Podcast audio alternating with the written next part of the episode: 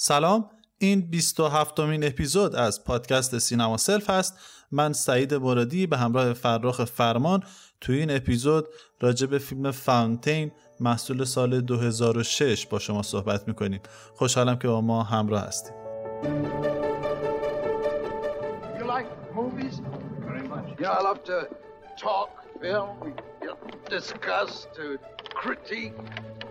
You want to see a film with me? Go look at the camera. Go look at the camera. Just go by like you're fighting. Like you're fighting. Go look at the camera. It's for television. Just go through. Go through. اگرچه بازیگر بی زبان جنگ جویست بی سلاح اما اگر می توان عجوبه های زمان را خاموش نگه داشت به تنها فیلمی است که تو تو فیلم های من دوستش دارم ما دوربین رو به جای اینکه ببریم توی مدرسه برای پول تو جیبی بردیم به زندان برای ساختن فیلم کلوزآپ اینجوری شد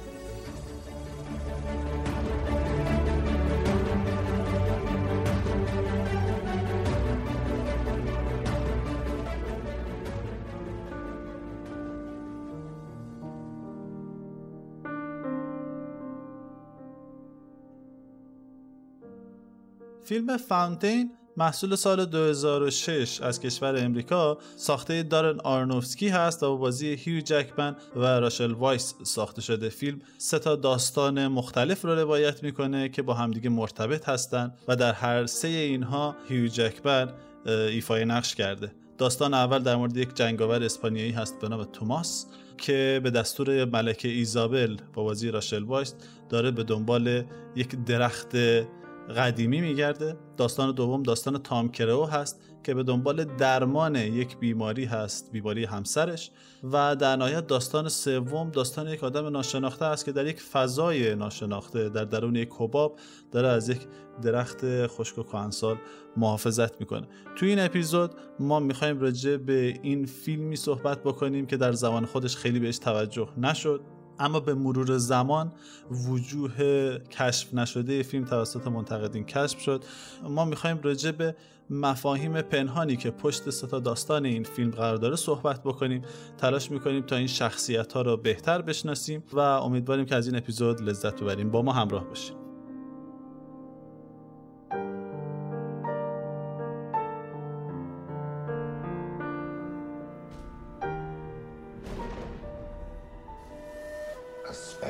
tree grows hidden.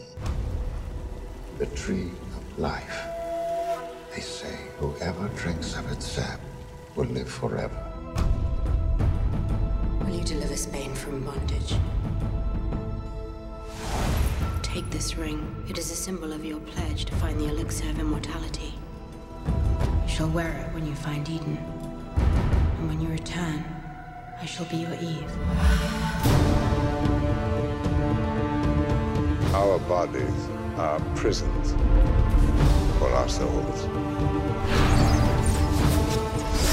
I'm not afraid anymore, Tommy. All flesh decays. Death turns all to ash. And thus, death frees every soul.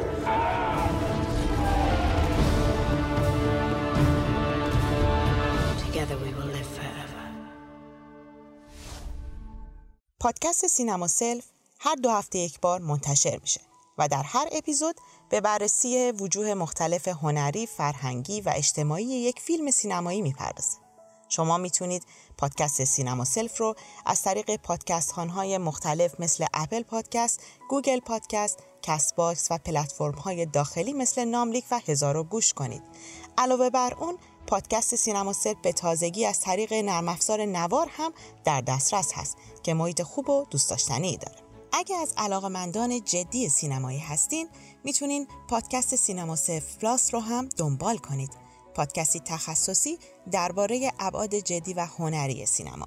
در هر اپیزود از پادکست سینما سلف پلاس یک موضوع تخصصی سینمایی انتخاب میشه و در فیلم ها و آثار سینمایی و نمایشی و ادبی مختلف مورد بررسی قرار می‌گیره. منتظر نظرات، پیشنهادات و انتقادات شما در تلگرام، توییتر و اینستاگرام هستیم. سینما سلف یک دوست سینمایی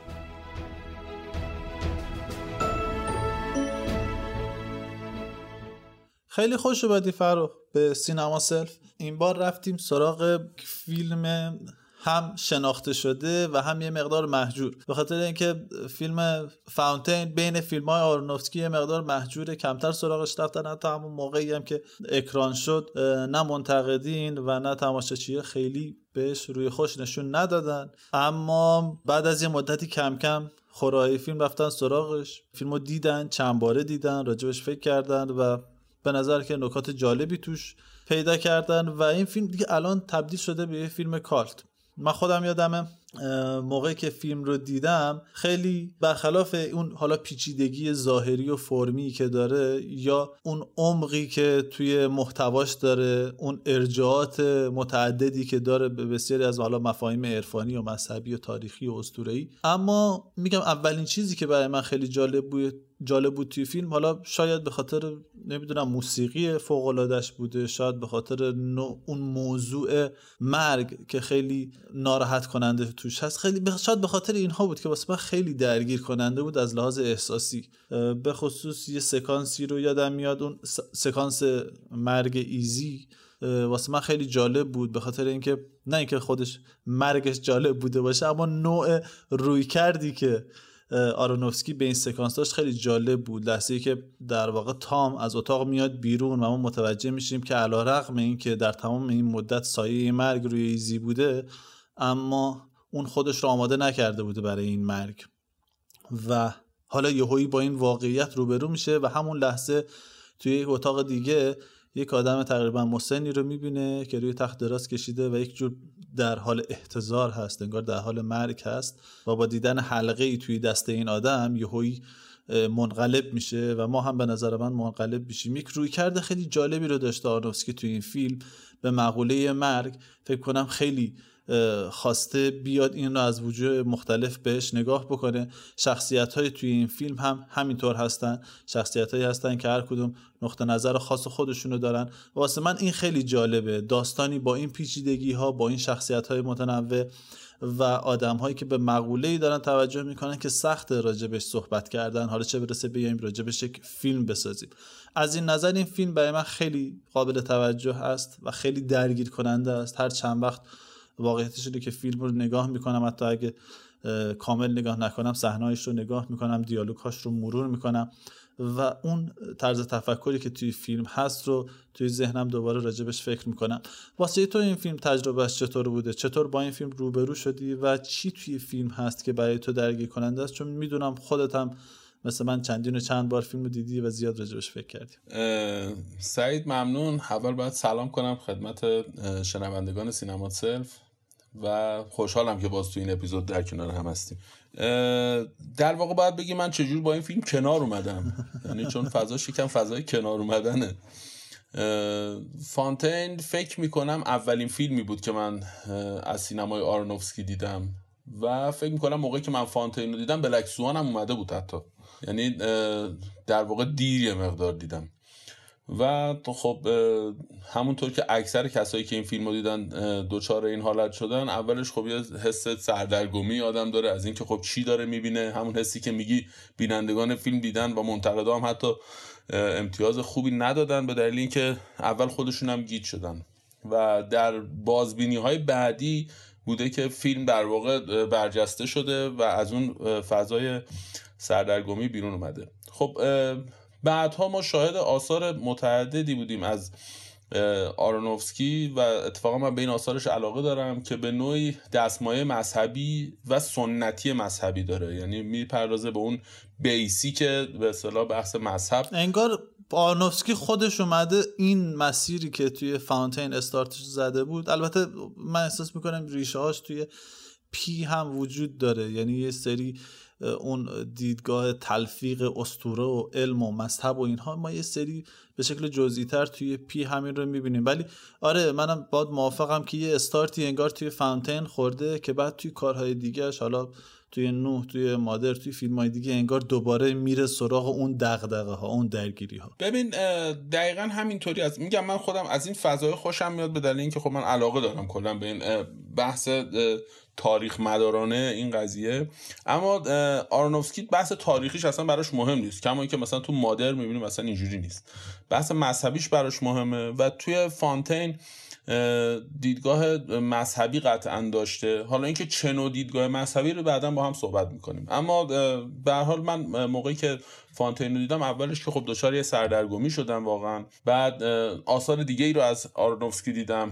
خب بعضیاش که مثل مرسیه برای یک رویاد واقعا اصلا نیاز به یک حال خیلی هپی داره که تو بشینی و فیلم رو ببینی چون بعدش دچار گرفتاری های دیگه میشی.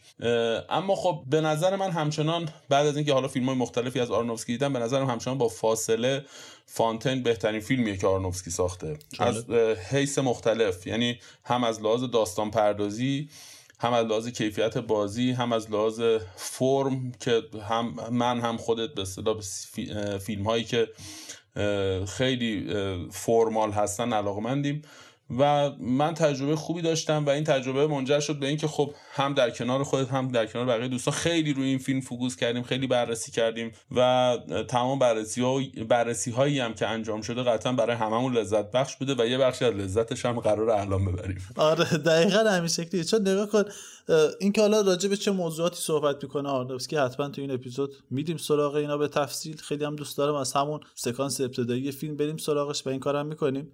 این یک بحث است و این خود لذت بردن از کارهای آرنوفسکی اون می‌دونی مثل یک جور مکاشفه میمونه. یعنی چون خود آرنوفسکی همونطور که گفتی خیلی علاقه علاقه های مذهبی داره توی کارهاش. علاقه داره به اینکه بره سراغ این ریشه ها بیس و استارت خیلی از کارهاش روی همین موضوعات روی همین داستان هایی هست که از توی کتاب مذهبی حالا عهد عتیق و عهد جدید در آورده. توی مادر همین رو دیدیم. حالا ما اپیزود مادر رو هم کار کردیم راجبش صحبت کردیم. اونجا به این پیشینه مذهبی تاریخی خود فیلم صحبت کردیم. اینجا هم تا حدود زیادی هست. هرچند من خودم خیلی معتقدم که فیلم یک جورایی سعی می‌کنه از این پیشینه استفاده بکنه تا یک سری باورها و عقایدی که خودش داره رو حالا خود کارگردان داره حالا خود فیلم داره تا بیاد اینا رو در واقع یه ساختارش رو بشینه یعنی از اون پیشینه از اون سبق استفاده می‌کنه تا یه ساختار جدیدی رو ایجاد بکنه. دیگه بیشتر از این صبر کنیم بریم سراغ خود فیلم. از همون سکانس اول شروع کنیم ببینیم این فیلم داره راجع به چی صحبت می‌کنه.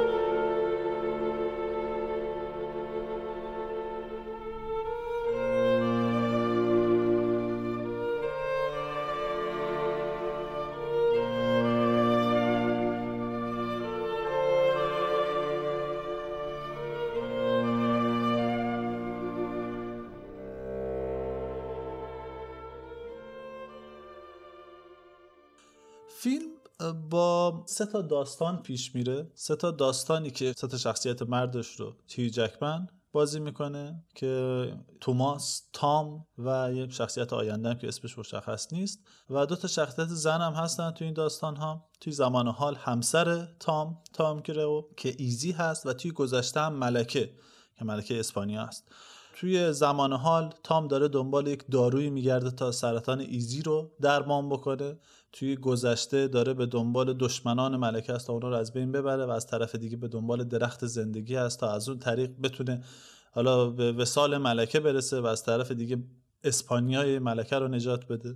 و در زمان آینده هم این شخصیتی که بازم احتمالا اسمش تامه و دقیقا معلوم نیست که این هویتش چی هست خود داستان در چه زمانی و مکانی میگذره داره یک درختی رو نجات میده. سعی می‌کنه یک درختی رو نجات بده و بعدها بعدتر بیشتر می‌فهمیم که این داره به سمت اون ستاره شیبالبا میره. اما اگه دقت بکنیم می‌بینیم داستان نقاط مشترک خیلی زیادی داره و از همون اولین سکانس ها هم ما می‌بینیم که کارگردان داره تاکید می‌کنه که زیاد به این اختلاف زمانی توجه نکنید. این شخصیت ها شخصیت هستن که خیلی به هم نزدیک هستن و دارن همدیگر رو تکرار می‌کنن. حتی یک جوری انگار که شخصیت ها یکی هستن. داره کارگردان تاکید می‌کنه که اینها یکی هستن. جایی که توی آزمایشگاه هست تامی داره با همسرش داره با ایزی صحبت می‌کنه ایزی میگه که بیا بری بیرون قدم بزنیم برف تازه اومده و این به اولین برف زمستونی است و اون نمیره.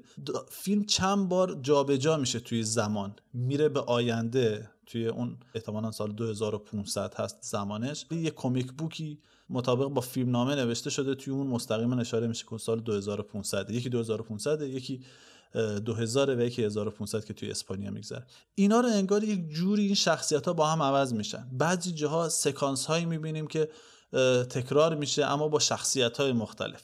سکانسی است که تصویر وارونه هست دوربین وارونه است و یک سواری رو می‌بینیم که توی جاده میدوه و دوربین دنبالش می‌کنه. جای دیگه دوباره همون سکانس رو می‌بینیم. این بار تام کره داره با ماشین میره و جای دیگه شخصیت سوم توی اون سفینه فضایی که به شکل حالا یک حباب هست توی اون داره حرکت می‌کنه و به سمت شیبالبا میره. به نظر من خیلی خوب استفاده شده از این داستان ها برای اهداف خاصی. برای اینکه ما بتونیم این شخصیت ها رو با هم مقایسه کنیم به خاطر اینکه بتونیم ویژگی های شخصیت تام رو مقایسه بکنیم با ویژگی های شخصیت توماس. به خاطر اینکه گاهی می‌بینیم اینا سفرهای مشابهی دارن گاهی می‌بینیم اهداف مشابهی دارن. این برای من خیلی جالب هست. به خاطر اینکه کم کم این فلش بک این فلش فوروارد ها توی داستان خیلی درونی میشن. اگه اول دقت بکنی می‌بینی صرفا یه تکنیک روایی هستن. یک شخصیتی که توی آینده هست داره وقایع رو به یاد میاره از گذشته انگار. انگار که مثلا در گذشته اتفاقی افتاده در گذشته همسرش رو از دست داده حالا داره انگار این وقایع تام کریو رو به یاد میاره توی آینده. اما کم کم که جلو میریم می‌بینیم این اتفاقات جزئی از خود داستان هستن. مخصوصا جایی که در انتهای داستان وقتی اون توماس میره در نبرد با اون محافظ مقبره قرار می‌گیره اون ضربه ای که اون محافظ مقبره بهش می‌زنه ناگهان می‌فهمیم که اون کسی که در آینده بوده برمیگرده به گذشته. این دیگه فلش بک فلش فوروارد نیست بلکه یک حلقه ای هست یک حلقه ای هست که انگار کامل میشه. انگار یک نفر از گذشته برگشته به آینده یک تصمیمی اونجا گرفته یک تغییر ایجاد کرده و یک چرخه رو کامل کرده. بیا بیشتر راجع به این چرخه این قضیه مرگ که توی این فیلم شخصیت اصلی ما باش بیشتر روبرو هست. بیا بیشتر راجع به این صحبت بکنیم. فیلم به نحوی شروع میشه که من می‌تونم بگم که بیننده فیلم بلا فاصله بعد از شروع فیلم داخل حوادث فیلم سقوط می‌کنه. یعنی اول خب فیلم با یک طرح مذهبی شروع میشه. اصلا با جمله از کتاب عهد عتیق از اون بحث کتاب آفرینش و جنسیس شروع میشه. از این رو خداوند آدم و حوا را از بهشت خود بیرون راند. و شمشیری شعلور برای محافظت از درخت زندگی قرار داد. کتاب پیدایش باب سوم آیه 24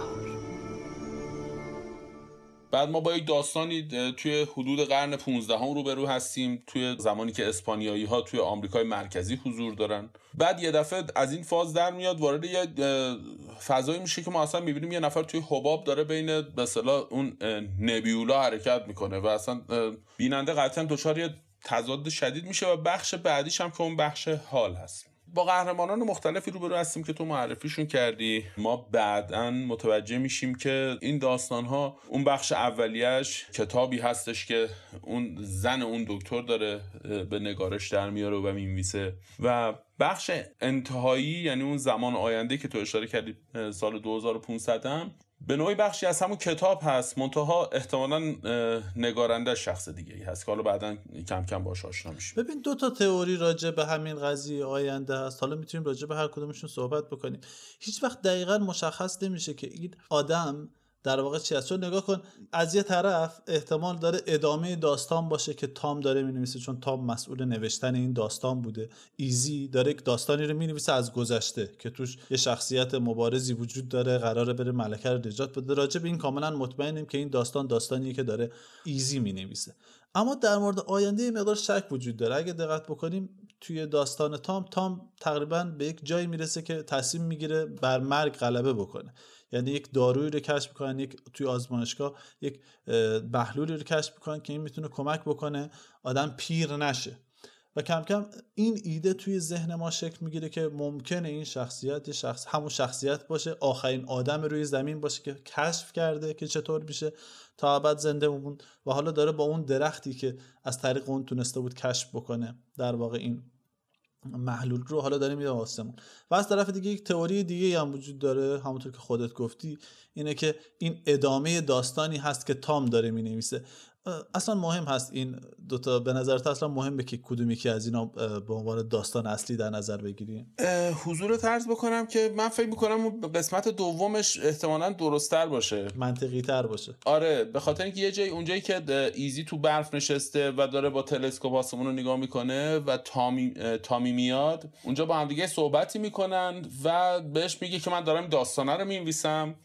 و بعد دیگه چرا با اون ستاره داره نگاه می‌کنه میگه برای اینکه داستان من اونجا تموم میشه. این اینجا در واقع اشاره دقیقی به این هستش که داستان بالاخره قرار اونجا تموم بشه. یعنی یک ایده ای توی ذهن تام ایجاد می‌کنه راجع به این قضیه. بله دقیقا. و چون می‌دونیم که به اصطلاح ایزی نمی‌تونه کتاب رو تموم بکنه قطعا این تامه که احتمالا اون بخش نهاییش رو تموم کرده. حالا در رابطه با اون ایده اولی هم که گفتی می‌تونه اونطوری هم باشه اما من فکر می‌کنم که حداقلش اینه که من فکر می‌کنم اگر این اتفاق افتاده باشه به نوعی تام اون درخته رو پیدا کرده و به استثمار کشیده چون تا, تا آخرش هم تو این درخت رو داره می‌خوره و استفاده تمام داره آره، دقیقا به نوعی حالا اگر که بخوایم مثلا بدون معنی بهش نگاه کنیم چون موقعی هم که اون شوالیه به درخت می‌رسه. اولین کاری که می‌کنه خنجرش رو تو اون درخت فرو می‌کنه شیره درخت.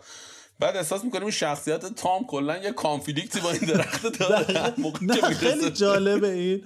از چند جهت. به خاطر اینکه دقیقا توی چند تا مأموریت در واقع فرستاده میشه تام. در گذشته تام به یک مأموریت فرستاده میشه تا این درخت رو پیدا بکنه. و در واقع اگه به اون درخت دست پیدا بکنه ملکه این غور رو بهش میده که بتونه در واقع به وسال ملکه برسه. ولی وقتی می‌رسه انگار که همون چیزی که خودت گفتی انگار یک خودخواهی توی این به وجود میاد. انگار به جای اینکه به اون عملیات خوش به اون معموریتی که بهش دادن فکر بکنه به فکر زیست خودش هست به فکر این هست که به دنبال یک زندگی ابدی باشه به جایی که به فکر زندگی ابدی به فکر بقای اسپانیا به فکر بقای ملکه باشه. این اتفاق فکر کنم توی حال هم میفته یعنی توی حال هم این دکتر تام به جای اینکه فکر بکنه به اینکه باید بره با ایزی زندگی بکنه همراهیش بکنه مدام به این فکر می‌کنه که من باید برم این سرطان رو درمان بکنم یا جلوی مرگ رو بگیرم. در آینده هم همین هست. یعنی باز هم همونجا که میگی آره این داره همجوری ارتزاق می‌کنه از درخته. واقعا همینه. بدون اینکه فکر بکنه که این درخت در واقع معنی اصیلش چی هست انگار داره مدام ازش تغذیه می‌کنه و شاید برداشتی که از زندگی ابدی داره یک برداشت اشتباهی تو چه فکر می‌کنی؟ سعید به نظر من کاملا درست داری اشاره می‌کنی. ببین اینطوری نگاه کنیم به قضیه. ما در ابتدا تو اون بخش شوالیه یعنی بخش ملکه و شوالیه یه شوالیه در واقع جانبرکفی رو می‌بینیم که به اصطلاح علاقمند ملکه هم ضمنا هست. این علاقه رو بعدا متوجه میشیم. اما خب قبل از اینکه اون علاقه رو عنوان بکنه می‌بینیم که این جانبرکف به اصطلاح جانفشانی می‌کنه فداکاری می‌کنه خودش رو در میان دشمنا قرار میده. حتی برای ترور اون کاراکتره میره که داروغه هست و کارهای خطرناکی رو می‌تونه انجام بده که به حال کمک بکنه به ماندگاری اسپانیا و ملکه. ولی با چشم بسته در واقع این کارو می‌کنه دیگه. یعنی بدون نگرش. کاملا با چشم بسته این کارو می‌کنه. ما با آدمی روبرو هستیم که فداکاری می‌کنه اما کمال نداره. یعنی در واقع اون فضای تسلط به اون راهی که می‌خواد انجام بده رو نداره. بر نفس خودش هم حتی می‌تونیم بگیم تسلط نداره. یه ترکیبی از علاقه به ملکه است. که حالا اگر که نگیم یه علاقه مثلا به حوزه هوس و شهوانی و اینا هست حداقل یه عشقی بین اینا هست. بین اینا که تو, ذهن شوالیه هست. حالا بعدا می‌بینیم که ملکه هم به نوعی به این پاسخ میده. اما خب به حال یه مسیری رو براش ایجاد می‌کنه که اون باید طی بکنه. اما در تمام مراحل بعدی که می‌بینیم یعنی مراحلی که اول فیلم بهش اشاره میشه و این شوالیه میره در تمام قدم هایی که برمیداره این عدم کمال رو ما می‌بینیم. یعنی می‌بینیم این آدمه بعضی که ملکه میفرستتش اونجا مثلا میره جلوی معبده قرار می‌گیره و می‌خواد بره. ادهی جلوش قرار گرفتن که حالا بعدا من توضیح میدم در موردش. در واقع به نوعی محافظان اون درخت زندگی هستن. و اتفاقا اینا قرار نیست جلوی اینو بگیرن. اینا اتفاقا قرار اینو هدایت کنن. منتها این درک این موضوع عاجزه. با اینا میجنگه. دو تاش آدماش هم کشته میشن خودش هم درگیر میشه. بعد میره می‌فهمه ای بابا من باید برم بالا. بعد میره بالا می‌رسه به اون نفری که محافظ و شمشیر آتشین داره. اونجا هم درک درستی از موضوع نداره. و طبعا بعدا هم که می‌بینیم در ادامه داستان که می‌رسه به درخته باز هم درک درستی نداره. اما یه اتفاق این وسط به اصطلاح جزو بدیهیات داستانه. ما بعدا در داستانهایی که ایزی بیان می‌کنه متوجه این موضوع میشیم که این آدم با اینکه درک درستی نداره اما مسیر همینی بوده که باید می‌رفته. یعنی در واقع این قراره بره همونجا اون شیره درخت رو بخوره همونطوری هم تبدیل بشه به گیاهان و, و اصلا همین اتفاق قراره براش بیفته. احتمال قریب به یقین ملکه هم اینو می‌دونسته که این قراره اونجا بره و می‌دونسته که این موفق به این نخواهد شد که اون حلقه رو دستش بکنه. حداقل با این سطح کمالی که داره موفق نخواهد شد. و اگر بخواد این کارو بکنه باید دستیابی پیدا بکنه به سطح بالاتری از آگاهی. و این اون آگاهی هستش که اون کاراکتر کاملا کمال یافته که در فضا داره به سمت شیبال با حرکت می‌کنه بهش می‌رسه و اون موفق میشه. منتها اون توفیقی که اون پیدا می‌کنه باز از دیدگاه های مختلف قابل بررسی. به خاطر که یه بخشش این هستش که خب تامی که تامی کریو که در زمان حال هست و پزشک است به خاطر تلاشی که برای دستیابی به درمان این بیماری می‌کنه عملا یه اتفاق رقم می‌زنه و اونم از دست دادن ایزیه. این از, از دست دادن رو کجا می‌فهمیم؟ جایی که این حلقش رو از دست میده. جایی که حلقش رو گم می‌کنه جایی هستش که رقم تلاشی که می‌کنه برای اینکه همسرش رو نجات بده اما همسرش رو داره از دست میده. چون همسرش خودش به این فهم رسیده که آقا این زنده نخواهد موند و جلوی مرگ هم نخ... نمی‌تونه مقاومت بکنه. در نتیجه تمام تلاشش این هستش که در اون هفته های آخر زندگیش زمان بیشتری رو با تامی بگذرونه و اینا بیشتر در کنار هم باشن و عشقشون رو بیشتر به هم دیگه حالا اثبات بکنن یا لذت بیشتری از اون عشقشون ببرن. اما تامیه صرف نظر از اینکه آدم خوبی هست بدی هست و چه دیدگاهی داره تمام تلاشش رو گذاشته در اینکه این فداکاری رو انجام بده راه درمان رو پیدا کنه. ببین اشاره کردی به حلقه و اینکه این اشتباهی که این شخصیت های مشابه تکرار میشن. به نظر من یک جور تکرار مداومی توی این فیلم وجود داره. یعنی ما می‌بینیم توی داستان اول توماس داره میره که ملکه رو نجات بده اما بینش کافی رو نداره و توی راه خودش می‌رسه به قلعه. بعد از اون خب می‌بینیم که توی انتهای کار می‌بینیم که توی قلعه در پای درخت جون میده بدون اینکه و در واقع جزی از طبیعت میشه بدون اینکه بدون ملکه رو نجات بده. در زمان حال هم همین است. در زمان حال هم بازم تام به دنبال نجات ایزی هست. سعی می‌کنه که داروی سرطان رو پیدا بکنه اما پیش از اینکه پیدا بکنه ایزی میمیره. در آینده همین اتفاق میفته یعنی اون شخصیت داره تلاش می‌کنه برسه به اونجا فکر می‌کنه درخت رو می‌تونه برسونه به اون شیبالبا و در اونجا این درخت از بین میره و دوباره درخت دیگری زاییده میشه. اما درست در آستانه رسیدن به اون شیبالبا می‌بینه که درخت مرده. یک سیکل معیوبی انگار وجود داره. که به نظر من نه سیکل معیوب وجود نداره سعید به نظر من. به نظر من سیکلش معیوب نیست. فکر می‌کنم اینطوریه در واقع. تو تو هر سه تا قسمتی از این قضیه که اشاره کردی اینجوری به قضیه باید نگاه کنیم به نظر من. اونم این هستش که در زمان ملکه شوالیه به درخت می‌رسه و در واقع نمی‌تونه فضایی رو فضایی بعد از رسیدن به درخت داشته باشه برای اینکه بره اسپانیا ملکه رو نجات بده. اما دلیلش این هستش که اون درخت زندگی همزمان مفهوم زندگی و مرگ رو با هم به نوعی داره. یعنی ضمن اینکه درخت زندگی هست اما تا قبلش همه چیز مرگ و بعدش زندگیه مثل شیبالبا که میمیره و بعد دوباره زنده میشه. تو, تو حال حاضر هم همینطوری هست. یعنی ما کاملا به این مفهوم برخورد می‌کنیم که آقا از این مرگ که نمیشه عبور کرد. همون داستانی هستش که میگه آقا اما نه هر که رفت دگر بار بر نگشت یعنی داستانی هستش که برگشتی ازش وجود نداره. در نتیجه هر کدوم به این مقطع که می‌رسن متوقف میشن. توی اون زمان آینده حرکت اون نفری که در آینده هست تا زمانی که تا قبل از اینکه برسه به اون ابرای تیره و تاریک این اتفاق براش میفته. از ابرای تیره و تاریک به شکل مرگ رد میشه. یعنی فکر می‌کنه که دیگه اون قبل از اون درخته دیگه از در واقع ابه میره. و بعد اون رد میشه. مسئله که وجود داره این هستش که نکته خیلی بارز این قضیه رو باید تو همون گذشته جستجو کرد. یعنی تو اون قسمتی که شوالیه و با ملکه دارن روزگار میگذرونن. اونجا با یه کاراکتری روبرو هستیم به نام داروغه یا مفتش. این داروغه یا مفتش آدمی هستش که یک آدم به اصطلاح متعصب مذهبی به نظر میاد. اما این نکته رو فراموش نکنیم. یعنی هیچ وقت نکته رو فراموش نکنیم که این داستانی هستش که توسط ایزی نوشته شده. هدف از این داستان چیه؟ هدف از نوشته شدن داستان فانتین که توسط ایزی نوشته شده این هست که بتونه از درد و آلام همسرش تامی بکاهه و در واقع اون رو مجاب بکنه به اینکه دست از تلاش برای یافتن درمان سرطان برداره و بیاد اون مدت آخر رو در کنار هم بگذرونه. و بعد از اینم که ایزی مرد بدونه که آقا این دیگه سرنوشت ناگزیر بوده کاری نمی‌شده کرد. پس در نتیجه ما با یک داستانی روبرو هستیم که تمام قهرمانان و تمام کاراکترهاش در خدمت این هستن که تامی رو مجاب بکنن که به زندگی عادی با همسرش برگرده به جایی که بره تلاش بکنه با اون سرطان مبارزه بکنه. حالا اتفاقی که اینجا افتاده یه چیز هست ببخشید من یه نکته دیگر هم اشاره کنم و بریم تو بحث بعدی. اونم این نکته هستش که این کاراکتر داروغه و مفتش که ما باش روبرو هستیم دقیقا کاراییش حرفایی هستش که در واقع داره از دهان ایزی بیرون میاد. بدنهای ما مانند زندان برای روح ماست. پوست و خون ما میله های آهنی این حسار ولی نه هراسید گوشت ها فاسد میشن. مرگ همه چیز رو خاکستر می‌کنه. بدین گونه مرگ روح را آزاد می‌کنه.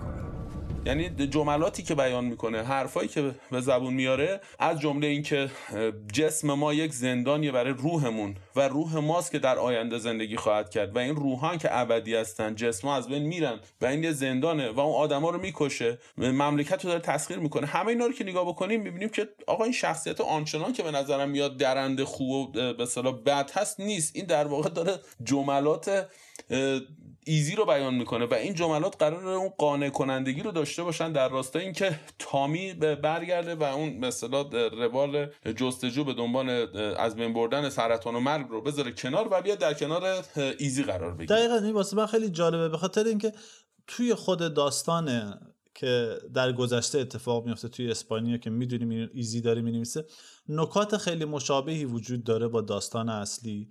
یکیش همین مفتش یا اون داروغه هست که داره یک جوری تبدیل میشه به یک حالتی از مرگ. البته من مشابهش رو توی داستان واقعی سرطان می‌دونم که در واقع یک جور منحرف کننده شخصیت اصلی ما هست. شخصیت اصلی ما مسئله اصلیش چه تام چه توماس چه کسی که توی آینده است. مسئله اصلیشون همونطور که خودت گفتی مرگ مواجه شدن با مرگ. اینا نمی‌تونن مرگ ملکه رو نمی‌تونن مرگ ایزی رو و نمی‌تونن مرگ درخت رو بپذیرن. واسه همین اصلا این رو فراموش کردن و این ترس از این مرگ اینا رو به حالتهای دیگه به وجود براشون به وجود آورده.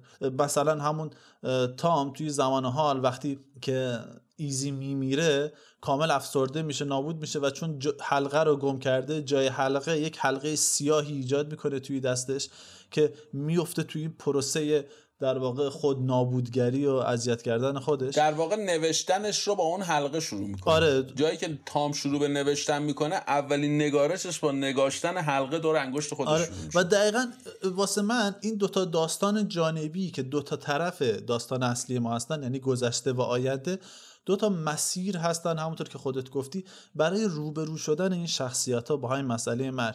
این ایزی هست که در طی پروسه نوشتن اون کتاب با مرگ روبرو میشه اون رو می‌فهمه و در نهایت قلم رو و کتاب رو این بار میده به تام که تام داستان خودش رو بنویسه و این بار تام داستان خودش رو در آینده می‌نویسه و با نوشتن این داستان در انتها اون هم با این قضیه مرگ کنار میاد.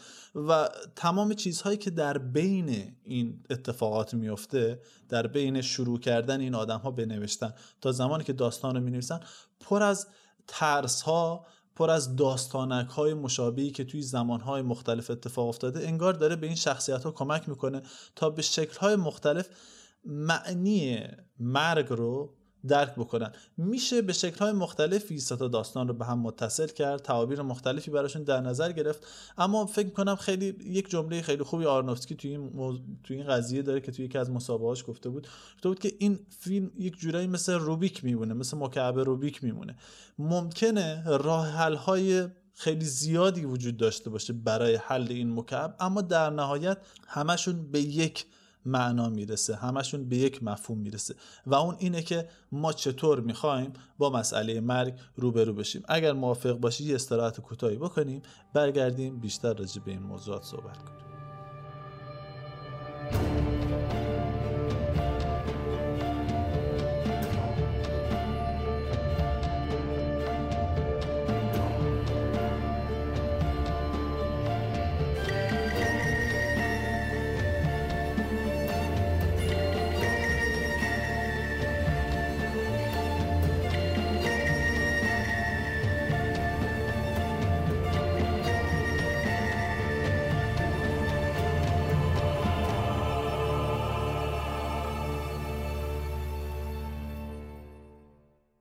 بسیار خب فرق همطور که گفتیم این ستا داستانی که توی فیلم هست خیلی خوب توی هم ادغام شدن و اگه هم دقت کنی یک خب روایت غیر خطی توش وجود داره. یعنی اصلا تلاش نشده این تقدم زمانی توش رعایت بشه. هدف انگار چیزی غیر از این زمان بوده.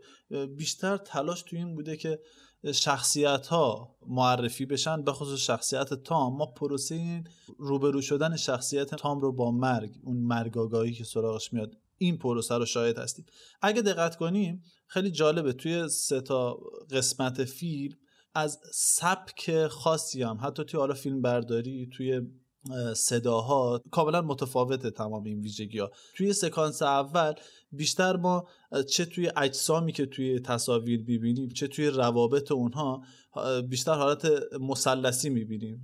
توی تصاویر قسمت دوم بیشتر اشکال رو به شکل مربع می‌بینیم. توی اتاق توی تخت توی پنجره ها بیشتر به اینها اشاره میشه. در حالی که توی آینده اشکال بیشتر به شکل دایره هستن. آرونوفسکی حالا اون طراح صحنه و بقیه دستت در کاران کار خوب به این قضیه فکر کردن که این روند رو رعایت کنه یعنی از مثلث به مربع و سپس به دایره. انگار ما یک روندی رو به شکل تکاملی داریم توی این شخصیت ها می‌بینیم و شخصیت تام داره توی این زمان کم کم به یک جور تکاملی می‌رسه. توی داستان عناصر مختلفی قرار داده شده که توی این ستا داستان تکرار میشه و قرار به ما کمک کنن تا این شخصیت ها رو بیشتر و بهتر بشناسیم. خود این ستاره شیبالبا که در گذشته هست محلی بوده برای اینکه دنیا دوباره زاده بشه یک جای ایزی راجع به اون شخصیت صحبت می‌کنه که اون خودش رو فنا کرد پدر اولیه بود. خود عنصر نور توی فیلم خیلی ازش استفاده میشه. اگه دقت کنی فیلم از تاریکی مطلق شروع میشه و سکانس پایانیش یک نور مطلقی هست و تام کم کم تو این پروسه نوری که به چهرش تابیده میشه بیشتر و بیشتر میشه و این انگار یک پروسه یک جور آگاهی بخشی هست برای خود تام در طی این فیلم. متوجه این قضیه میشه در جای, جای مختلف فیلم این نور هست که الهام بخش هست برای شخصیت ها جایی که برای اولین بار تام می‌فهمه که باید از اون محلولی که از اون درخت استفاده کردن بیاد استفاده کنه برای اینکه توی درمان سرطان یا در واقع درمان میرایی ازش استفاده بکنه. یک نوری از سقف بهش میتابه و تام متوجه میشه که باید از این قضیه استفاده کنه. در جای دیگه ایزی خودش راجع به تجربه خودش توی لحظه روبروی شدن با چیزی شبیه مرگ میگه که من کامل انگار کسی منو نگه داشته بود انگار من توی دستان کسی بودم. می‌بینی توی اون لحظه داره به بالا نگاه می‌کنه و یک نوری به سمتش میتابه. انگار توی جاهای مختلف فیلم نور یک جور الهام بخش است. عناصر زیاد دیگه ای هم هستن. مثل حالا همین حلقه که خودش یه جور نشان زایش تعهد و عشق و اینها هست. یا درخت یا خود سرطان.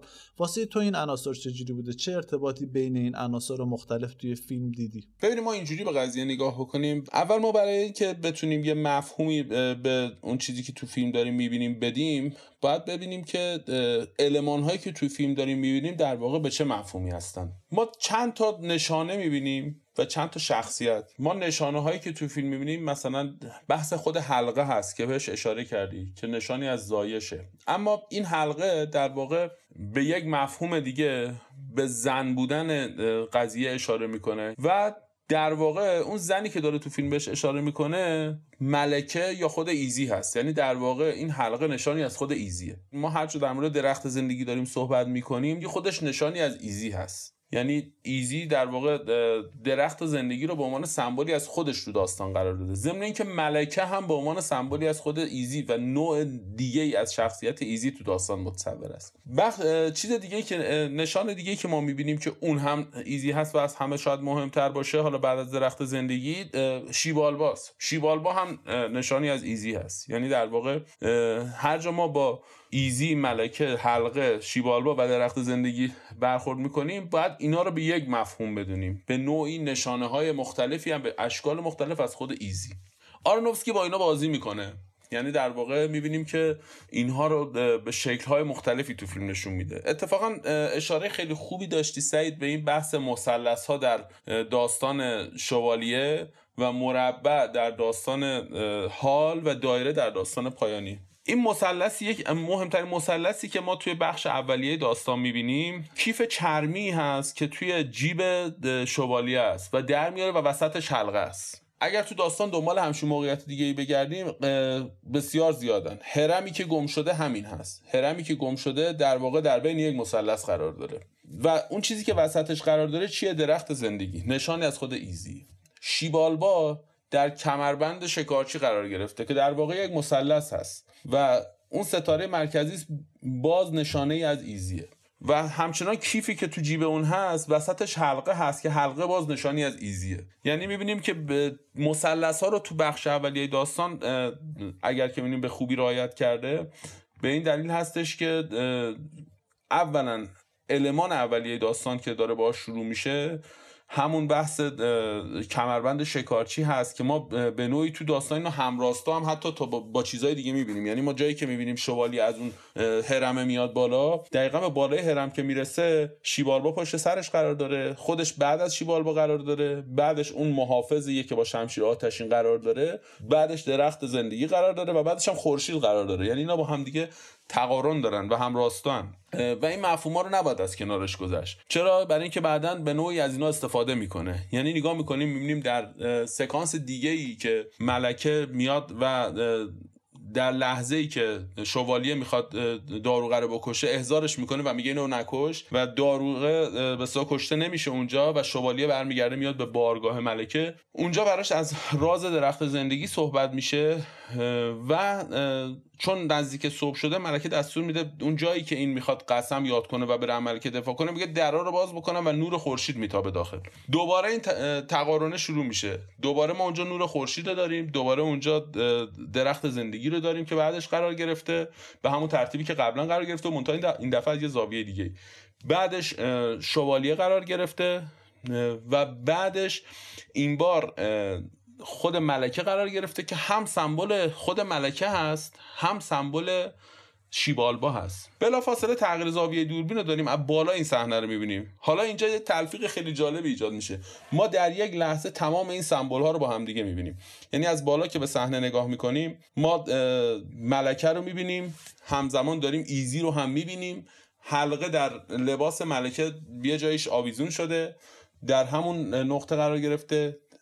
لباس ملکه طوری طراحی شده که شبیه ریشه ها و ساقه های درخت زندگی هست و در عین حال اگر با توجه به اون همراستایی قبلی به این قضیه نگاه کنیم می‌دونیم که ملکه در جایگاه شیبالبا هم قرار گرفته. ضمن اینکه طراحی کف سالن هم جوری هست که طبق گفته که ملکه همون صحنه چند لحظه قبلش با شوالیه می‌کنه می‌دونیم که درخت زندگی در مرکز عالم قرار داره و ما سنگای سیاه و سفیدی رو می‌بینیم که اشاره به مرکزیت ملکه دارن و این رو خیلی خوب نشون میدن و همه اینا از همون المان مثلث استفاده کردن. در صحنه های آخر به جایی که به تو فضا ما می‌بینیم که اون آدمی که حالا احتمالا تامی هست میره ما با کرات روبرو هستیم با ستارگان روبرو هستیم و طبیعی ترین چیزی که میشه تو اون وضعیت دید کراته و دایره هست. خب قطعا بیشترین برخورد ما با المان دایره تو اون بخش است اما از این अलمان ها توی بخش میانی داستان یعنی اون چیزی که زمان حاله به اشکال مختلفی استفاده شده. یعنی ما همونطور که گفتیم مثلا مربع رو به شدت داریم می‌بینیم در شرایط مختلف. از ابعاد پنجره ها گرفته تا اون به اصطلاح تابلویی که رو دیوار هست و به شکلی از اون معبد قدیمی هست تا پنجری که ایزی از داخلش رفته بیرون نشسته. و از همه مهمتر جایی هستش که تامی به بالای سرش نگاه می‌کنه تو آزمایشگاه و اون برفی که رو پنجره مربع شکل اومده خود به خود اتصال پیدا می‌کنه به شیبالبا و اینا رو به دقت رعایت کردن و هیچ کدومشون هم خالی از نشانه نیست. آره به نظر من خیلی جالبه به خاطر اینکه ارتباط محتوایی هم پیدا می‌کنه با خود فیلم. چون تم اصلی گذشته یک جور تم مذهبی هست. درگیریشون در واقع یک جور درگیری مذهبی هست با اون تندروهای مذهبی. اون سگانه تسلیس یک جوری انگار اونجا بیشتر هست. و توی زمان حال اصلا شخصیت تو تامی رو اگر نگاه بکنید تامی ضربه ای که از اون نفر از اون فرشته می‌خوره ضربه ای هستش که در محل یه تقارنی وجود داره. یعنی در در واقع محل روبروی جایی هستش که مسیح ضربه می‌خوره. یعنی جایی که مسیح بر اثر اون اسپراف دستنی به صلاح آسیب می‌بینه و اون نیزه سرنوشت در واقع به مسیح آسیب می‌زنه نقطه مقابلش رو توماس داره آسیب می‌بینه. این خیلی جالبه. دقیقا و این توی زمان حال تغییر می‌کنه چون به شکل مربع که در میاد بیشتر انگار یک جوری نمادی از تمدن هست نمادی از ساخت و ساز هست و این اشاره داره به اینکه اینجا مبارزه بیشتر به شکل مبارزه با علم هست یا از طریق علم هست که جلوی راه فهمیدن حقیقت رو گرفته. اما در نهایت وقتی این چرخه کامل میشه توی آینده این دایره شکل می‌گیره. مثل همون سک... یعنی در واقع در همون سکانس پایانی اگرچه توماس در گذشته می‌رسه به اون معبد و داره پس زده میشه اما اون تامی که در آینده هست برمیگرده به گذشته. کار ناتمام توماس رو تموم می‌کنه. نمادش هم اون برداشتن حلقه هست. حلقه رو بر میداره کار رو تموم می‌کنه حلقه رو در انگشتش قرار میده و این چرخه رو کامل می‌کنه. چرخه که کامل میشه انگار به اون درک از زندگی اون درک از مرگ هم این شخصیت ها می‌رسن مخصوصا شخصیت تام. و با رسیدن به این درک به اینکه باید برای اینکه یک زایش به وجود بیاد باید مرگ و زندگی با هم اتفاق بیفته انگار با رسیدن به اون قسمت این حلقه کامل زندگی هم تکمیل میشه. و واسه همین به نظر من اون دوایری که توی بخش پایانی داستان هستن اتفاقا خیلی خوب خودشون نشون میدن و معنای خوبی پیدا می‌کنن.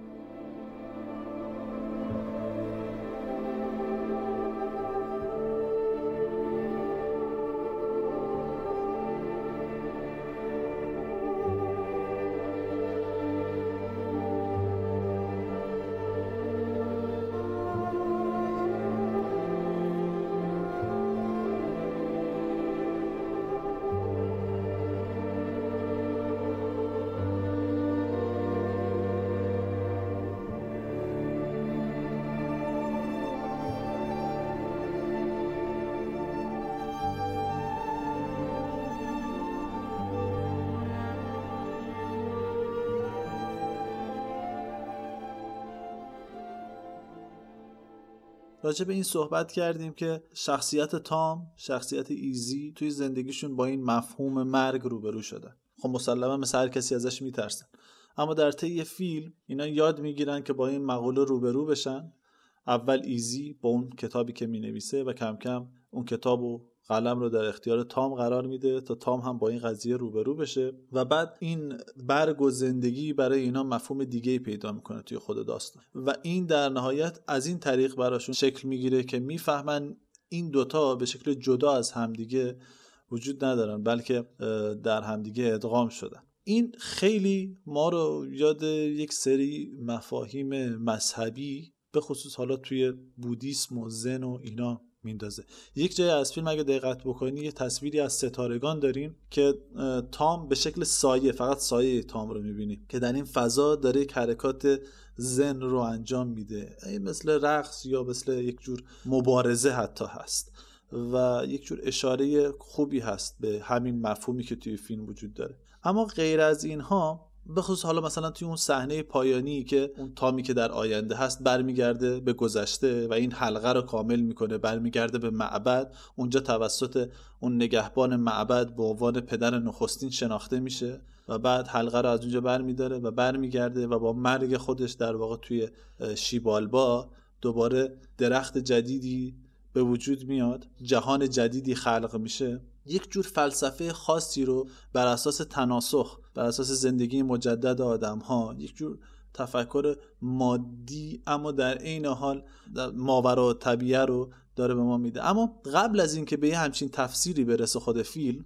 از همون ابتدای فیلم همونطور که گفتیم یک سری ارجاعات زیادی وجود داره توی فیلم به مذاهب مختلف. از همون جمله اولی که گفتی از توی کتاب آفرینش توی فیلم ارجاع داده میشه و به نظر می‌رسه سنگ بنای شکلگیری داستان باشه. اینکه آدم ها از بهشت رانده شدن و برای اون درختی که حالا اونجا پنهان شده بود در جایی خداوند مامورانی رو قرار داد تا محافظت بکنن از اون درخت با شمشیرهای آخته و اینها. تا قسمت های بعدترش که می‌بینیم یک سری افراد مذهبی خیلی رادیکال دارن سعی می‌کنن ملکه رو از بین ببرن راجع به اون هم تا حدودی صحبت کردیم و کم کم و کم کم وقتی میایم جلو می‌بینیم علاوه بر اینها از طریق اون تصورات و افکاری که مایه ها داشتن بازم می‌بینیم اونها هم توی داستان دخیل هستن. علاوه بر تفکرات مسیحی اینها انگار همه با همدیگه ادغام شده و کمک کرده در واقع تا اون مفهومی که آرنوفسکی می‌خواد توی فیلم شکل بده راجع به آفرینش انسان و راجع به خلقت راجع به مرگ و زندگی شکل بگیره. چه ارجاعات مذهبی دیگه ای تو توی فیلم دیدی؟ برات کدوم این کدوم یک از این ارجاعات جالب بوده و نیاز داشته که فکر می‌کنی راجبش صحبت بکنی؟ مهمترین چیزی که در واقع میشه در مورد این موضوع گفت این هستش که ما با همون سکانس آغازین فیلم ارجاعاتمون در رابطه با حوزه مذهبی داستان شروع میشه. ما استارت فیلممون با اون جمله هستش که از جنسیس اومده و همونطور که اشاره کردی سه تا رکن داره این جمله. اشاره ای که به آدم و حوا می‌کنه تو بهشت عدن. بعدش به بحث کروبیسا می‌پردازه. در واقع فرشتگانی که محافظن. و درخت زندگی. این ستا رکن در واقع اساس داستان هستن. ما تقریبا تا آخر داستان با این قضیه هستیم یه بخشی هم بعدا ملکه بهش اضافه می‌کنه. در واقع اشاره می‌کنه به اینکه در ابتدای آفرینش دو تا درخت بودن درخت زندگی و درخت دانش. و آدم و هوا من میشن از اینکه به درخت دانش دسترسی داشته باشن و همون درخت ممنوعه در واقع درخت دانش هست. و از زمانی که اینا فریفته میشن و به اون درخت دانش دست درازی می‌کنن درخت زندگی رو خدا پنهان می‌کنه. ما تو فیلم با این مفهومه مرتب درگیریم. یعنی توی بخش حال مخصوصا ما تامی رو آدمی می‌بینیم که دانش مداره و علم مداره و زیاد زیر بار حرفای ایزی در رابطه با اون سطح از تقدیرگرایی یا اون زندگی پس از مرگ و حتی مثلا شاید نوعی از تناسخ که تو بهش اشاره کردی نمیره و دلش می‌خواد این مسئله رو با علم حل کنه. اما اگه ما نخواهیم به این شکل تفسیر کنیم قضیه رو که درخت دانش کلا از دست بشر دوره حداقل می‌تونیم اشاره بکنیم که یه محدودیت هایی برای دانش برای بشر وجود داره دیگه. یعنی بشر با دانش کارهایی می‌کنه اما یه خط قرمزایی هم داره. مثلا مرگ یکی از اون خط قرمزاست. و تمام تلاشایی که تامی می‌کنه که حتی می‌بینیم که به نتیجه هم می‌رسه در مورد اون میمونه و یه جایی متوجه میشیم که آقا میمونه تقریبا تومارش هم داره ضعیف میشه و به میره اما به زندگی ایزی نمی‌رسه. و ایزی به حال زندگی شاید دست میده. از طرفی می‌بینیم تو اون داستانی که در مورد گذشته هست به نوع دیگه ای این ارجاعات مذهبی هست. حالا نمونه بارزش در مورد همون مفتش هست دیگه. مفتشی که توی فیلم از دید من سمبولی از مرگ و ترس و سمبولی از سرطان ایزی. در واقع سرطان ایزی به همون ترتیب که داره گسترش پیدا می‌کنه اون طرف مملکتی که مربوط به ملکه هست و اون داروغه داره می‌گیره. اما همونطور که قبلا هم اشاره کردم در واقع داروغه شکلی از حرفای خود ایزیه که می‌خواد به تام بزنه. پس چیزی که ما می‌دونیم تا اینجای قضیه این هستش که اون مرزبندی تا مرگ اینجا هم تا اون داروغه ادامه پیدا می‌کنه. یعنی ما قادر به کشتن داروغه نیستیم کما اینکه شوالیه داروغه رو نمی‌تونه بکشه و قادر به حل مسئله مرگ ایزی نیستیم کما اینکه تام هم نمی‌تونه حلش بکنه.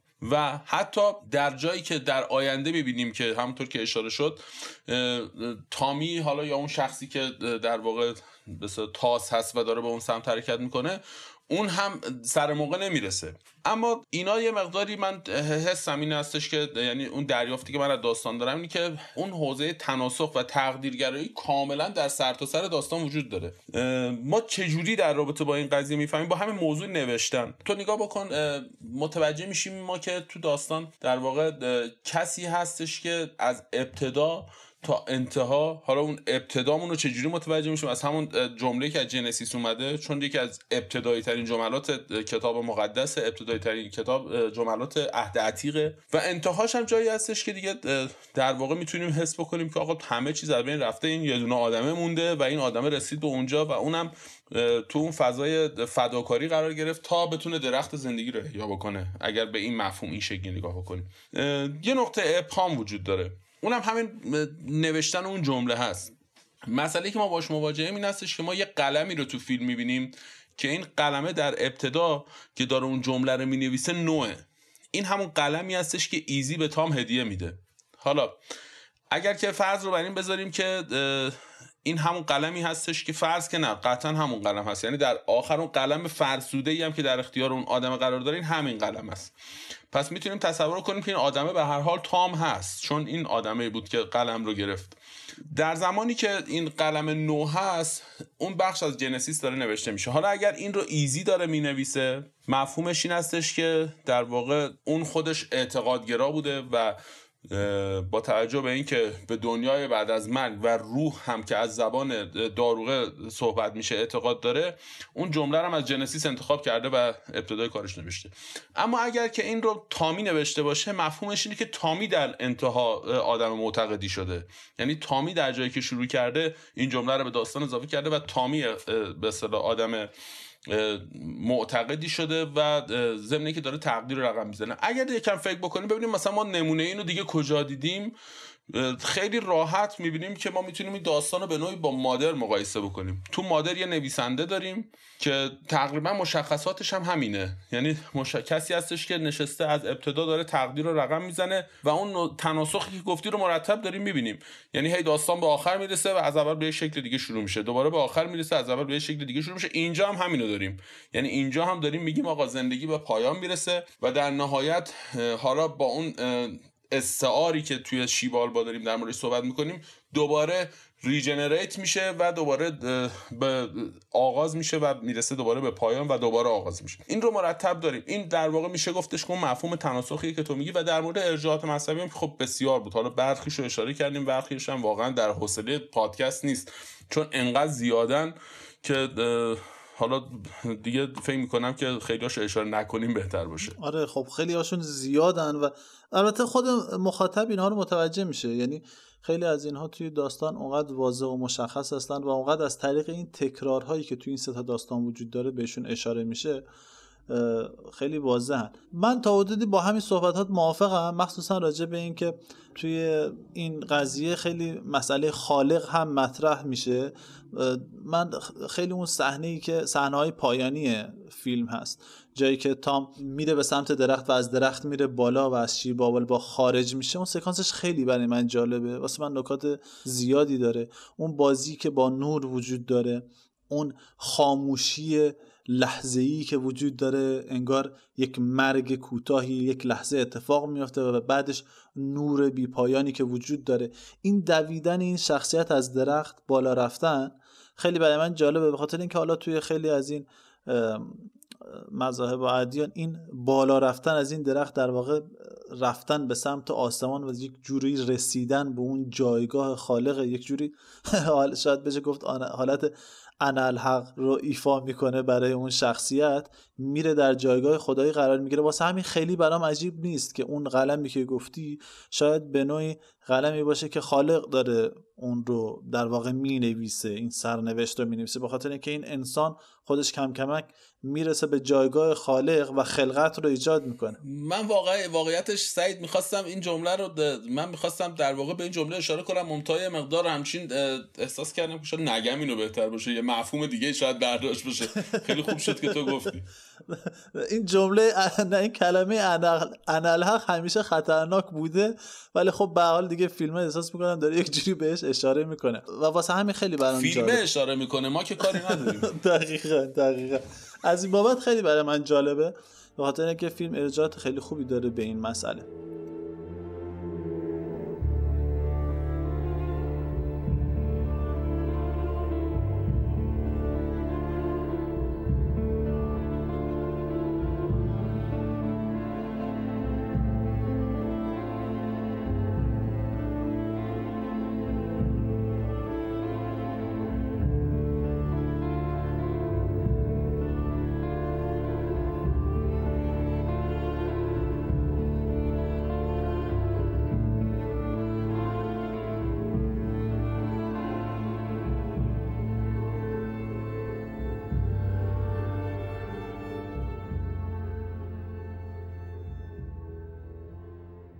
چیز جالبی که واسه من توی فیلم های آرنوفسکی وجود داره ویژگی مشابهی که توی شخصیت های داستان های آنوفسکی هست. و اونم اینه که اغلب این شخصیت ها به شکل وسواسگونه ای سراغ موضوعات خاصی میرن و نمی‌تونن ذهنشون رو خلاص کنن از دست این موضوعات. نمونهش فیلم پی بود. توی فیلم پی یه شخصیتی هست که در واقع درگیر اعداد هست. یک عددی رو می‌خواد کشف بکنه و نمی‌تونه از فکرش خلاص بشه. یا توی قوی سیاه شخصیتیه که به دنبال یک جور کامل بودنه یک پرفکشنیسته. می‌خواد یک کاری رو در نهایت کاملیش و در نهایت موفقیت انجام بده به دنبال اون موفقیت. اینجور شخصیت ها زیاد هستن توی داستان های آرانوفسکی و اینجا هم توی این فیلم هم یه همچین شخصیتی ما داریم. شخصیتی که به دنبال غلبه بر مرگ هست و اونقدر به دنبال این مسئله پافشاری می‌کنه که زندگی رو از دست میده عشق رو از دست میده. و این عشق فکر کنم یکی از موضوعات اصلیه خود این فیلم هم هست.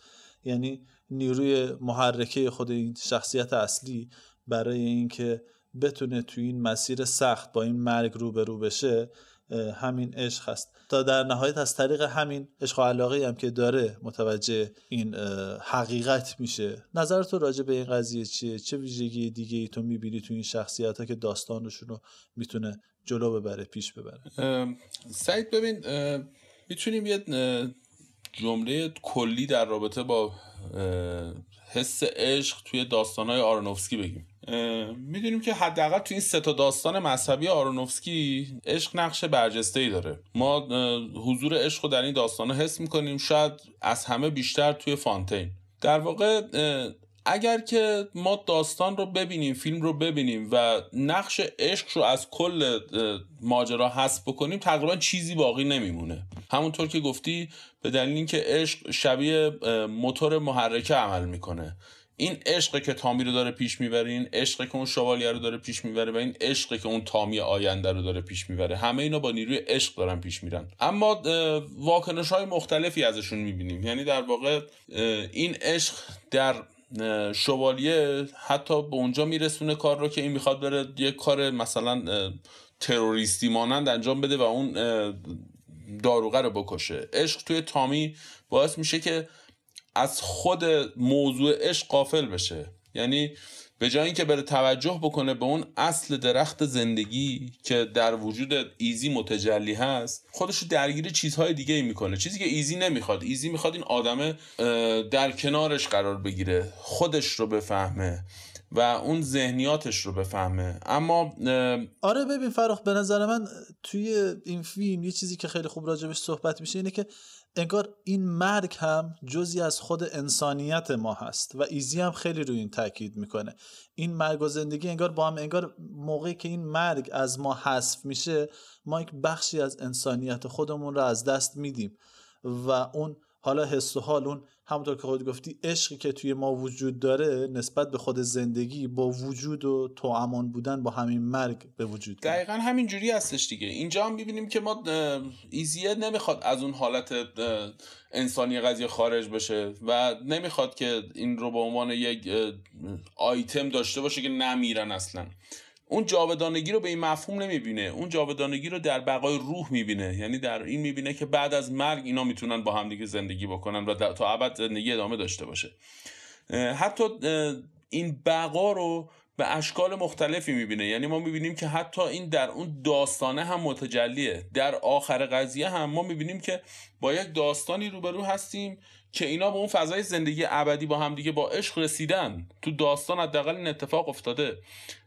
اما در واقع آخرش مواجه میشیم با فضایی که خود تامی هم با این کنار میاد. یعنی خود تامی هم بالاخره حتی با اینکه بعد از مرگ ایزی شروع می‌کنه به تلاش کردن در رابطه با اینکه چیکار بکنه تا بتونه به اصطلاح راه حل مرگ رو کشف بکنه بعضی مدت متوجه میشه که آقا این نمیشه. حتی میونه خودش رو به شکلهای مختلف عذاب میده. میره با اشک و خون و مرکب و قاطی می‌کنه و روی به اصطلاح انگشتش اون حلقه رو می‌کنه. اما دوباره می‌بینیم تا کجا به اون حلقه می‌رسه کجا دوباره ایزی بهش برمیگرده یا حلقه ای که سمبل ایزی بهش برمیگرده. اونجا یکی به شیبالبا می‌رسه. یعنی خودش رو در واقع فدا می‌کنه برای اینکه بعد از انفجار شیبالبا این به درخت بپیونده و درخت دوباره زندگی مجددش رو شروع بکنه. ما اینجا می‌بینیم که این نقشه به اصطلاح وجود داره. نقش عشق تو این داستان به این شکل متجلی است. اما این نکته مهمتر در مورد عشق اگر بخوایم بگیم توی این ستا داستان فانتین و نوح و مادر هر سه تا داستان رو اگر عشق ازش حذف بکنیم تقریبا چیز زیادی ازش باقی نمیمونه. ما می‌دونیم که اینا هر سه تا بیس مذهبی دارن. اما خب می‌دونیم که مذهب دیدگاهش اینجوری نیستش که بشینه در مورد عشق صحبت بکنه. ما توی حالا به غیر از مادر که اصلا کلا فیلمیه که در رابطه با عشقه یعنی اون سنگ بناش عشقه تو نوح هم به شکل دیگه وجود داره اما توی فانتین زنجیره ارتباط دهنده کل داستان عشقه. یعنی زنجیره به شکل کاملی وجود داره و تمام داستان رو به همدیگه مرتبط می‌کنه. اگر که مثلا بخوایم بگیم آقا چجوری در نهایت اون ابدیتی که اینا در موردش دارن صحبت می‌کنن چجوری می‌تونه اتفاق بیفته؟ من یاد شعر معروف میفتم که فردوسی میگه. میگه نمیرم از این پس که من زنده که تخم سخن را پراکندم در واقع می‌بینیم که اینا همون جمله که تو گفتیه اینا در واقع آثاری دارن از خودشون باقی می‌ذارن که بمونن و اون موندگاری مهمه. اما حتی بعد از مرگ ایزی و با تلاشایی که تامی می‌کنه می‌بینیم که خب هیچ طرفی نمیبنده و در نهایت اون گذشته ای که همراه با ایزی نرفته بود رو به صلاح دچار تغییر می‌کنه. حالا یا تو ذهن خودش یا به دلیل تسلطی که بر تمام این تقدیر پیدا کرده و این بار همراه ایزی میره و اون دانه درخت زندگی رو ازش می‌گیره و به اون مفهومی می‌رسه که ایزی براش گفته بود. یعنی اون مفهومی که ما می‌بینیم که موقعی که به درخت زندگی شوالیه می‌رسه براش اتفاق میفته شیره درخت زندگی رو مینوشه و خودش تبدیل به طبیعت میشه. اونجا ما متوجه هستیم که خب سرگذشت ملکه اونجا تموم شده. به خاطر اینکه این دیگه نمی‌تونه برگرده بره و کمکی به ملکه بکنه. همزمان با اون سکانس سکانسی که ایزی هم میمیره. همزمان با اون سکانس سکانسی هستش که اون نسخه تامی که در آینده سیر می‌کنه می‌بینه که درخت هم میمیره. همه اینا میمیرن در واقع. اما هر کدومشون به نوع دیگه ای با فداکاریایی که اتفاق میفته به این سرنوشت برمیگردن. یعنی اونجا می‌بینیم که اون آدمی که در آینده است تحمل می‌کنه تا برسن به شیبالبا به قول تو از درخت بالا میره و خودش رو فدای شیب... به درخت زندگی می‌کنه و برمیگرده. و از این طرف تامی با سرنوشته کنار میاد و می‌دونه که در اون کتاب در کنار ایزی هست. و از اون شکل روحانی قضیه هم حالا اگر که بخوایم حتی صرف نظر بکنیم می‌دونیم که این در این کتابه هست. ضمن اینکه ایزی معتقد بود که طبق اون چیزی که تو کتاب متجلی هست میگه که خب بعد از اینکه از قفس تن رها شدیم ما می‌تونیم به شکل روحانی با هم دیگه تا ابد زندگی کنیم. خیلی جالبه گفتی. فرخ دلم نیومد این رو نگم. توی این قسمت زایش و تناسخ که به شکل عشق توی فیلم بسیار راجبش صحبت میشه خیلی ارجاعات مختلف پیدا میشه. انگار خود فیلم داره تلاش می‌کنه به اشکال مختلف چه موافق باشیم با نظر حالا این خود فیلم یا مخالف چطور داره توضیح میده که چطور این انرژی این وجود این حالا زندگی در کائنات جریان پیدا می‌کنه به همراه مرگ و این زایش مجدد به اشکال مختلف اتفاق میفته یه جایی توی موزه هست که دارن ایزی و تام با هم دیگه صحبت می‌کنن و راجع به همین موضوعات دارن صحبت می‌کنن که یک سری از بچه ها میان از کنار اینا رد میشن و انگار یک وقفه ای میفته توی صحبت اینها.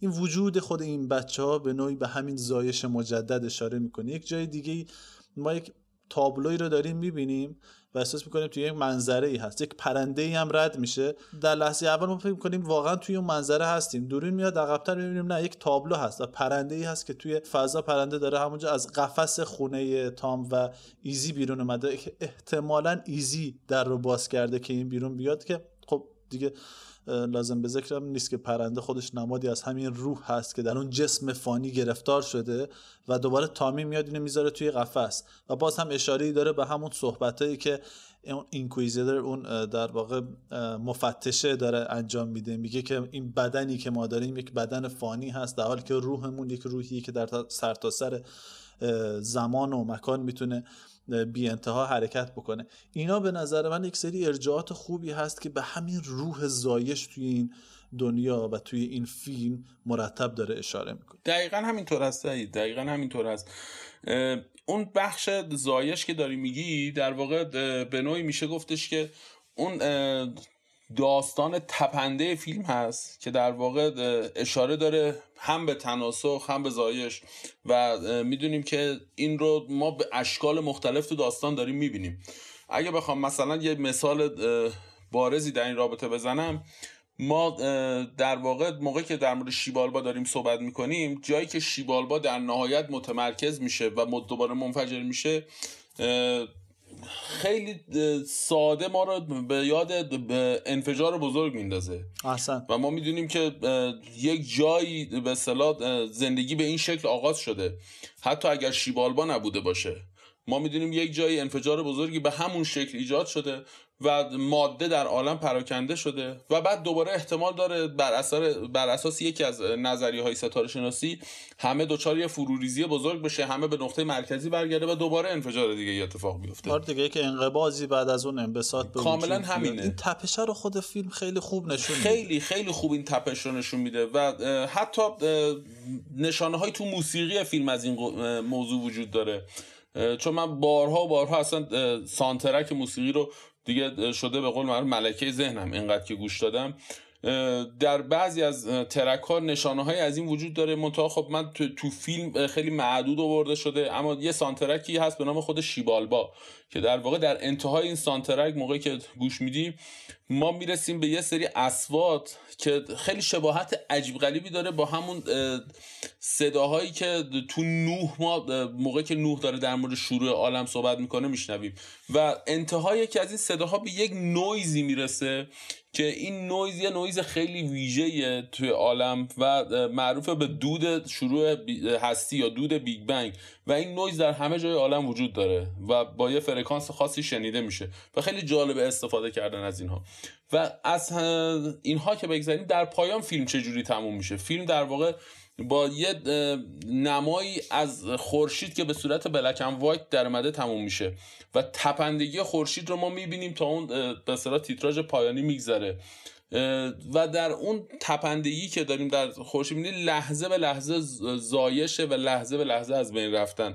و این خیلی الهام بخشه سعید برای پایان این فیلم و به نظر من کاملا اون بحث زایش رو نشون میده. واقعا خیلی انتخاب خوبی بوده واسه قسمت پایانی. این کمک هایی که خود آرنوفسکی گرفته از خیلی از تصاویر خیلی از افکت های تصویری بسیاری از همون هم شیبالبایی که توی فیلم هست در واقع یک جور فیلم برداری میکروسکوپیکه از اشیاء خیلی ریز فیلم برداری شده. این تکنیک رو هم توی افتتاحیه فیلم خوب استفاده کرده هم در خیلی از جاهایی که می‌خواد به شیبالبا اشاره بکنه یا به ستارگان اشاره بکنه و در تیتراژ پایانی که دوباره ما شاهد این زایش هستیم همونطور که تو گفتی اون صداهایی که بعد از شکلگیری دنیا ایجاد شده توی پس زمینه وجود داره و ما کم کم شاهد این هستیم که ستارگان کم کم دارن به وجود میاد و از دل اون نبولا ستاره های متعددی به وجود میاد و این کاملا در راستای خود معنای فیلمه که با مرگ هست که زندگی مجدد ایجاد میشه.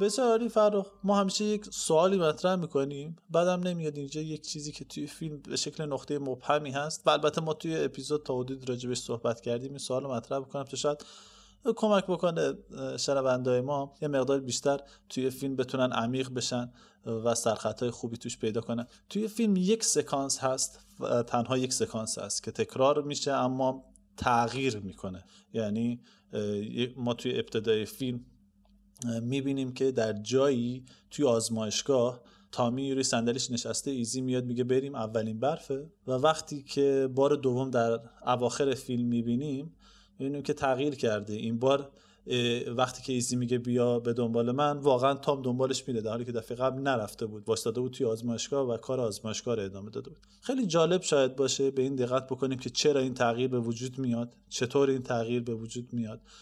و اصلا مگه ممکنه دو تا حالت باشه؟ مگه اتفاق قبلا نیفتاده بود و دفعه بعد که اتفاق افتاده چرا تغییر کرده؟ فکر کنم جالب باشه اگه به این موضوع توجه کنیم. البته میگم تا حدود زیادی توی اپیزود راجع به این قضیه صحبت بکنیم. به عنوان بخش پایانی چه داری فرخ برای ما؟ درست بکنم در واقع می‌تونم اینطوری بگم که شاید علیرغم همه صحبت های ما این سال برای شنونده ها مطرح بشه که فانتین در مورد چی بود؟ فیلم یه منطق خیلی ساده داره یه منطق بسیار ساده. و اون نم این هستش که راهی برای گریز از مرگ وجود نداره. حداقل راهی که ما شناخته باشیم وجود نداره. ما در فیلم با زن و شوهری روبرو هستیم که یکی کاملا متوجه شده که دیگه زندگی نمی‌تونه بکنه و احتمالا میمیره. و همسرش که مرد داستان هست نمی‌تونه این حقیقت رو قبول بکنه. و به اشکال مختلف تلاش می‌کنه که از این حقیقت فرار کنه یا درمانی براش پیدا بکنه.